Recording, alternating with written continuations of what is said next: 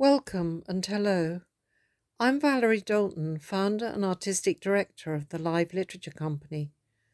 This podcast is the second in our series on deafness, in which I will focus on Harriet Martineau and her deafness. Much of this podcast was given in my talk to the Martineau Society, Harriet Martineau and Her Deafness, Disability or Empowerment. In this talk, I refer to Anke Ryle's study, Medical Body and Lived Experience, the case of Harriet Martineau.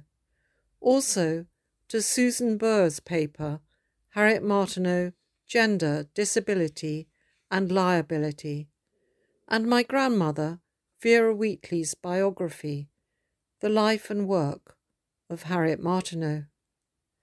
I would first like to talk about Harriet's childhood. Harriet was, among many of her gifts, musically gifted, but at twelve years old she began to notice a small but perceptible loss of hearing. By the time she was sixteen, this had become a pronounced loss of hearing, causing her considerable personal and social distress. She wrote later in life in Household Education about the onset of her deafness. Now and then someone made light of it. Now and then someone told her that she mismanaged it and gave advice which, being inapplicable, grated upon her morbid feelings. But no one inquired what she felt or appeared to suppose that she did feel. Many were anxious to show kindness and try to supply some of her privations, but it was too late. She was shut up, and her manner appeared hard and ungracious, while her heart was dissolving with emotions. Her writing describes that within her immediate family circle, Harriet had, at age 16, become alone and excluded. It also appears she received little sympathy from either her parents or siblings. But Harriet determined never to become a burden.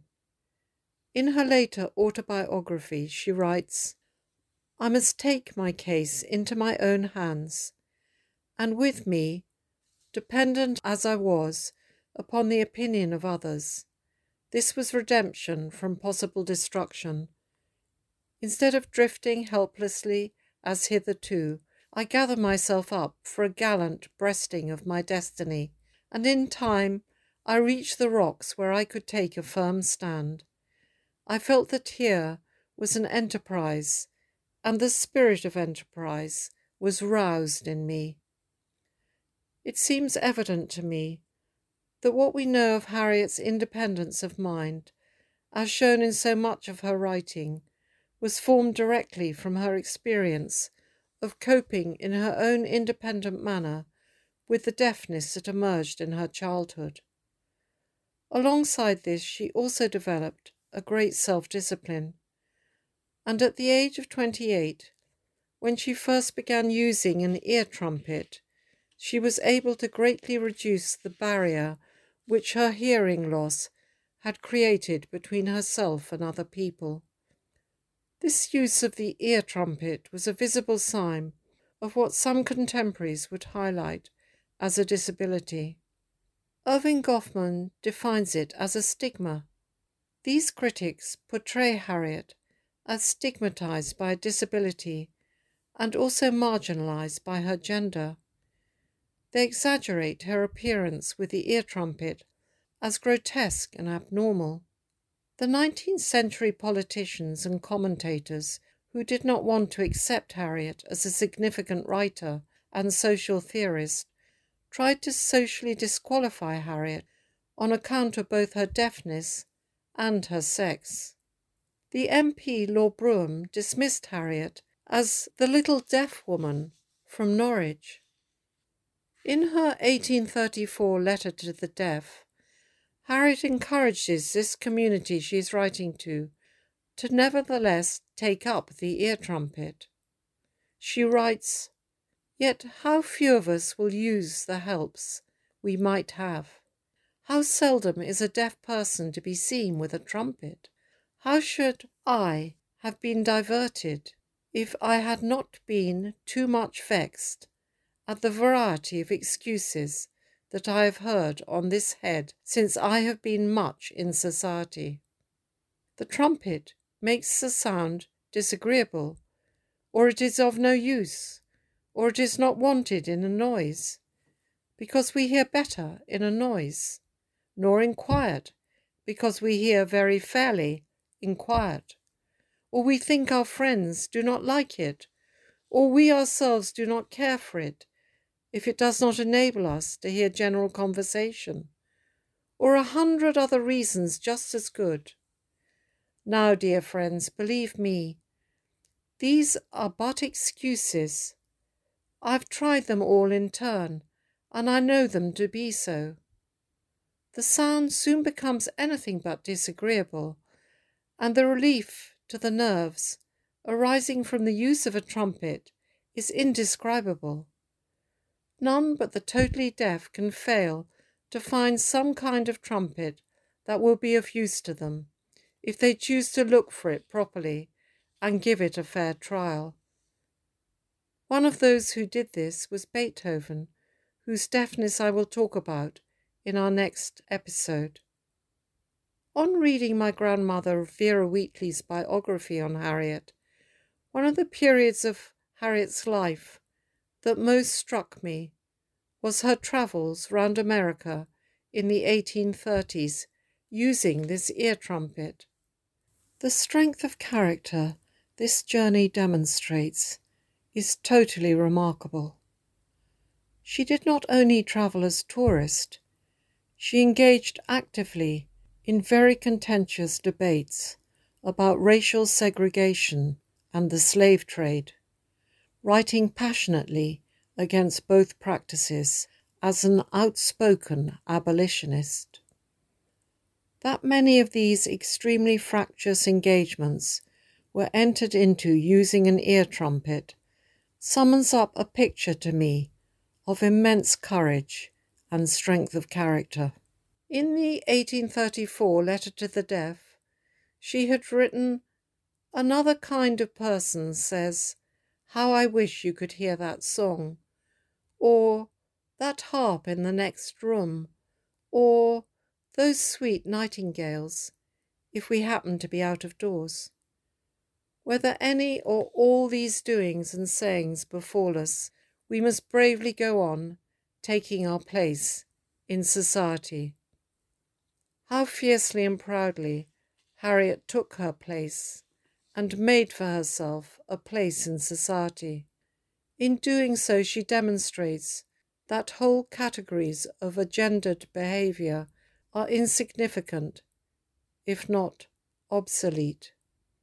I also agree with the recent critics, Alison Winter and Maria Frawley, who argue that Harriet overcame all the limitations of the sick room for in addition to learning how to live best with her deafness, she also in later life suffered a long period as an invalid. Maria Frawley argues that Harriet achieved an expanded vision of greater truths as a result of her experience as an invalid, and that this gave her a wider and deeper understanding of life. She was confined for about five years in a room in Tynemouth and looking through her window from her sick bed to the sea view beyond, she saw a scene which on reflection led her to dwell on macrocosmic truths. This she describes in Life in the Sick Room, published in 1844. Harriet Martineau clearly wanted her readers to understand the subjective appearance of illness, in other words, what the long suffering felt and how they experienced life in the sick room. She authored her book anonymously as an invalid, at times directing her remarks to a readership of fellow sufferers and unknown comrades in suffering, a readership she had addressed earlier in her 1834 letter to the deaf. This writing transcends its historical time in elaborating on psychological dimensions of illness which foreshadow 20th century medical and psychological developments, and the theorizing about illness which Virginia Woolf wrote about in her 1926 essay on being ill, and more recently Susan Sontag in her writing Illness as Metaphor, in which is described illness as the night side of life, a more onerous citizenship. My understanding of deafness is that it throws the individual into a profound interior world, which for some is a profound isolation. I would like to say a few words now about Harriet's experience of her own body in this context. For Harriet, her feelings about deafness were from a first person perspective, a matter of lived experience, to which she always referred herself and drew very individual conclusions. She did not adhere to the rationalist theory of body prevalent in medical authorities in Western societies in which the body is viewed as object. Susan Wendell writes This tends to delegitimize our experiences of our bodies as sources of knowledge about them, because the authoritative medical and scientific descriptions of our bodies are third person descriptions of physical conditions. Scientific medicine following a purely rational development of thought, therefore fails to acknowledge the personal meaning of illness. If, as I think, Harriet had extraordinary interior contact, made more profound through her deafness, then this is how she came to analyze her body and its functions as lived personal experience.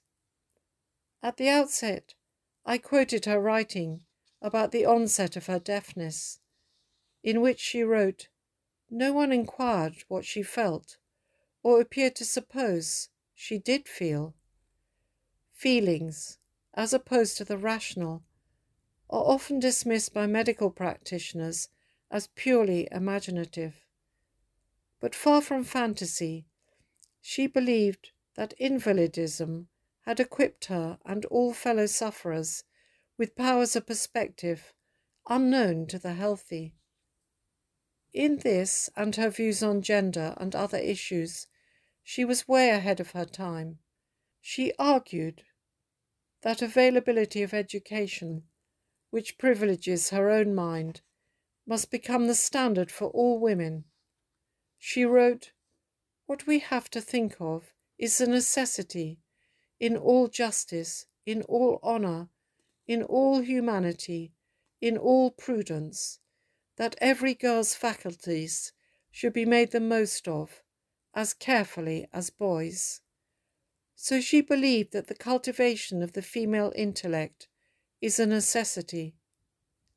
Neither her deafness nor her gender impeded her life's work. Her critics saw both as her greatest liabilities but they were the foundation of her courage, intellect, and the fulfillment of her life's work. In other words, her empowerment. Thank you so much for listening. I think you will agree that in our own times which we are living in, the times of long COVID, Harriet Martineau's experience of long term illness speaks to us very meaningfully today do look into joining the Harriet Martineau Society. And please do listen to our next podcast in a month's time and tell your friends of our podcasts. The next podcast will be on Beethoven and his deafness. Until then, stay safe, please, and goodbye.